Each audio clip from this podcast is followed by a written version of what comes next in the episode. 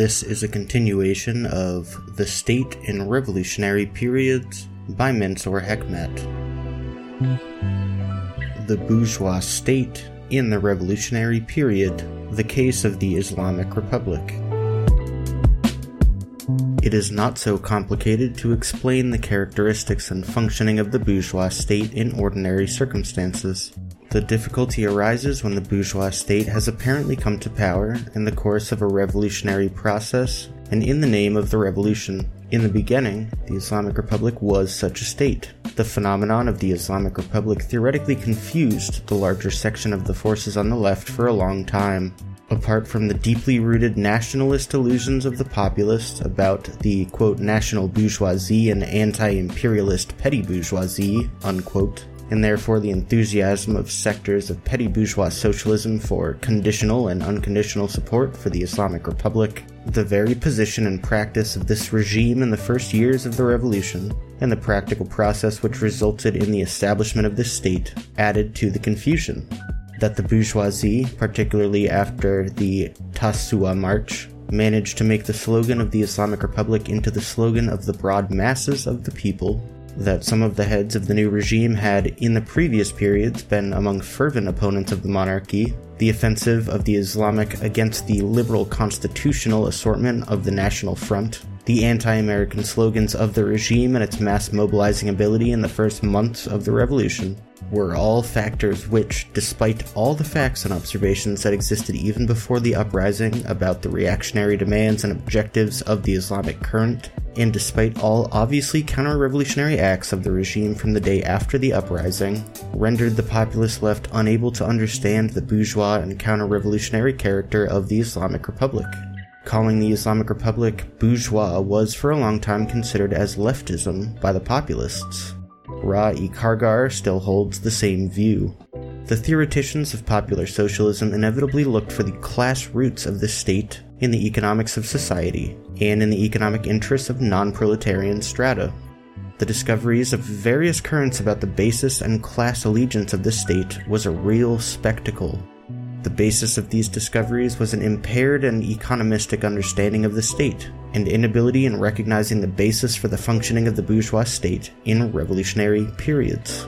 From the very beginning, we called the Islamic Republic the instrument of the bourgeoisie and imperialism, in an introduction to the pamphlet The Workers' Sit In in the Ministry of Labor in March 1979, we wrote The daily realities of the revolution and class struggle increasingly provide the ground for the dispelling of petty bourgeois illusions and the mute confidence of the toilers in the present government. The mute confidence which is the main source of the power of the capitalists to sterilize the Iranian revolution. Every day, a larger number of workers and toilers pose themselves the question whether a government that prevents the promotion of the working class movement and the mobilization of the toiling masses led by the working class can be a national and revolutionary government. Whether a government that takes away freedoms, stifles expression, disrupts gatherings, and calls political parties and organizations which act in the interests of the working class conspiratorial, disruptive, and more Catholic than the Pope can be revolutionary. Whether the government that opens fire on the just march of the unemployed workers in Isfahan and then turns the blind eye is revolutionary. Whether a government that detains conscious workers, creates ethnic, religious, sexual, age, etc., divisions among the workers to prevent their unity is revolutionary. No, the present government is by no means the organ of the insurrection and the revolution of the toilers. The historic task of the present government, which, from the standpoint of long term interests of imperialism in Iran, is truly provisional, is to save capital and imperialism from the storm of the revolution of the toiling and militant masses of Iran. But what are the tasks of the conscious workers and the revolutionary vanguard of the working class in the face of the above facts?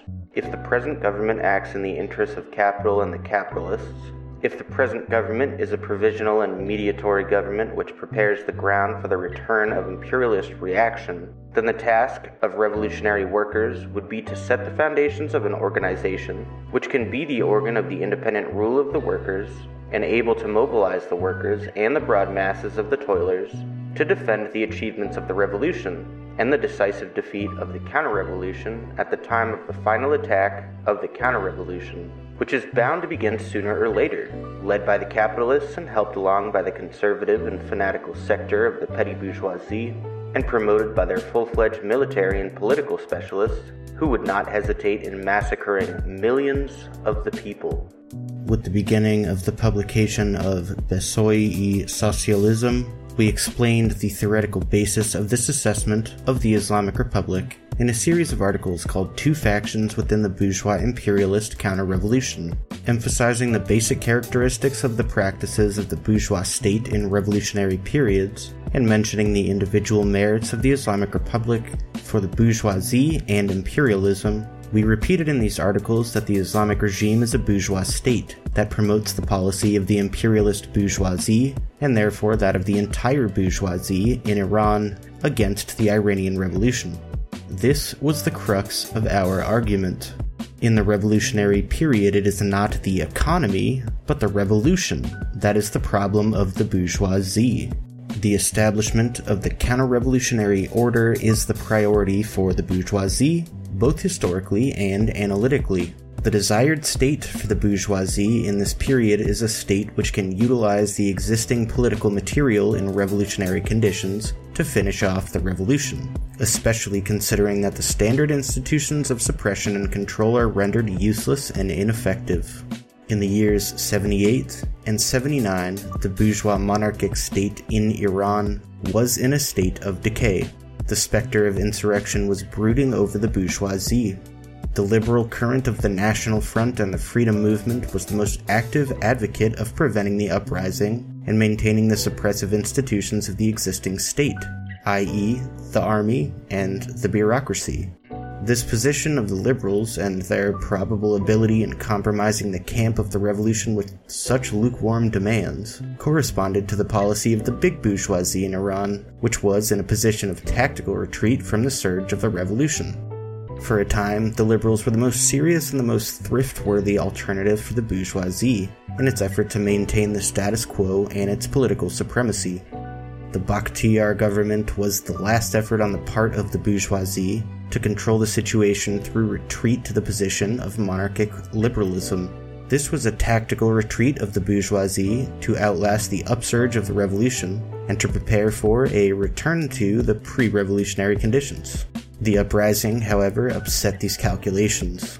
The question now was that of suppressing a revolution which had practically reached the stage of armed resurrection, had neutralized the army and rendered it ineffective, and had armed the broadest masses of revolutionary people. The political platform, the methods and responsibilities of the liberal current lagged behind the realities prevailing in society. The bourgeois state could now only counter the real revolution in the name of the revolution itself. The Islamic current was suitable material for the formation of such a state, i.e., a bourgeois state capable of organizing the bourgeois counter revolution at that particular juncture. We emphasized that the Islamic Republic was the instrument for establishing a counter revolutionary order as the political precondition for the ordinary production order of the bourgeoisie the entirely bourgeois character of the Islamic State, independent of which sectors of the society make up its ideology, methods, and composition, is in that this state is the only possible form of organizing the bourgeois imperialist counter-revolution, and therefore the desirable form of this organization for the bourgeoisie since 1979. Some may object, and in fact do object, to our not having declared the Islamic Republic the political representative of big monopoly bourgeoisie. This, in fact, reflects the same limited economist understanding of the state, the difference being that this time it accepts the bourgeois character of the Islamic Republic and wishes to go the whole hog. The truth is that the Islamic Republic, as we had analyzed, was not the political organization and the organizational representative of the Iranian big bourgeoisie, in the sense that it was not at that point the body for the political expression and the synthesizing and representation of the ideas for the politicians of this class and the instrument for organizing the capitalists. Rather, it was the political state of this class in the revolutionary period. This has itself created a contradiction in the course of the movement of the Islamic Republic. The transformation of the Islamic Republic into a standard bourgeois political regime, i.e., in the standard form that the bourgeoisie assumes at the head of political power to maintain its relations of production, is a complex and difficult practical process. The inability of the Islamic Republic to go through this process is itself an aspect of the present governmental crisis in Iran. To the extent that Iranian society leaves the revolutionary crisis behind, and the state must need find its usual place and function in ordinary ways, the Islamic Republic moves away from practical forms it had assumed in the course of the revolution, and this itself intensifies the regime's political crisis. Again, to the extent that, as we see, the revolutionary crisis continues to exist in Iran, to the same extent, the Islamic Republic finds itself compelled to act in extraordinary ways, which inevitably creates a gap between the state of capital and the ordinary expectations of this class itself. Under such circumstances, we rightly and by means of describing the dialectics of the movement of the Islamic Republic as the bourgeois state in revolutionary times, analyzed the real class characteristic and allegiance of this regime as a bourgeois regime. The Islamic Republic has been the representative and the state of the bourgeoisie in Iran, for it has been, and still is, the only possible governmental form for this bourgeoisie in the middle of the 1979 revolution and the turmoil of the few years after. But should this revolutionary crisis come to an end, if a new upsurge of the struggle of the masses should not bring about new revolutionary conditions in Iran, then the Islamic Republic in its existing form would be sacrificed to this internal contradiction. The Islamic regime would either be overthrown by a new revolution, or, in case of the definite end to the revolutionary and political crisis in Iran, it would change unrecognizably. Obviously, the Islamic regime itself would wish to turn into the usual state of the Iranian bourgeoisie, with the slightest change and modification, and to convince the bourgeoisie of total political and organizational solidarity with it. But the existence of many bourgeois parties in the opposition, which seeks to overthrow the regime, the difficulties of the Islamic regime in attracting the support of private capital, is indication that this consensus and practical and comprehensive acceptance has not yet come about in the ranks of the Iranian bourgeoisie.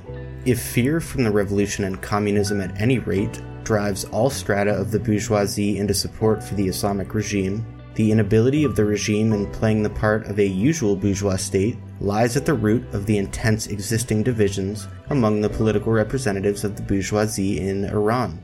At any rate, whether the Islamic regime can turn into a usual state, or whether it is going to be overthrown by the revolution, the process of the transformation of the society at the time of the revolution into an ordinary society has long been in the offing.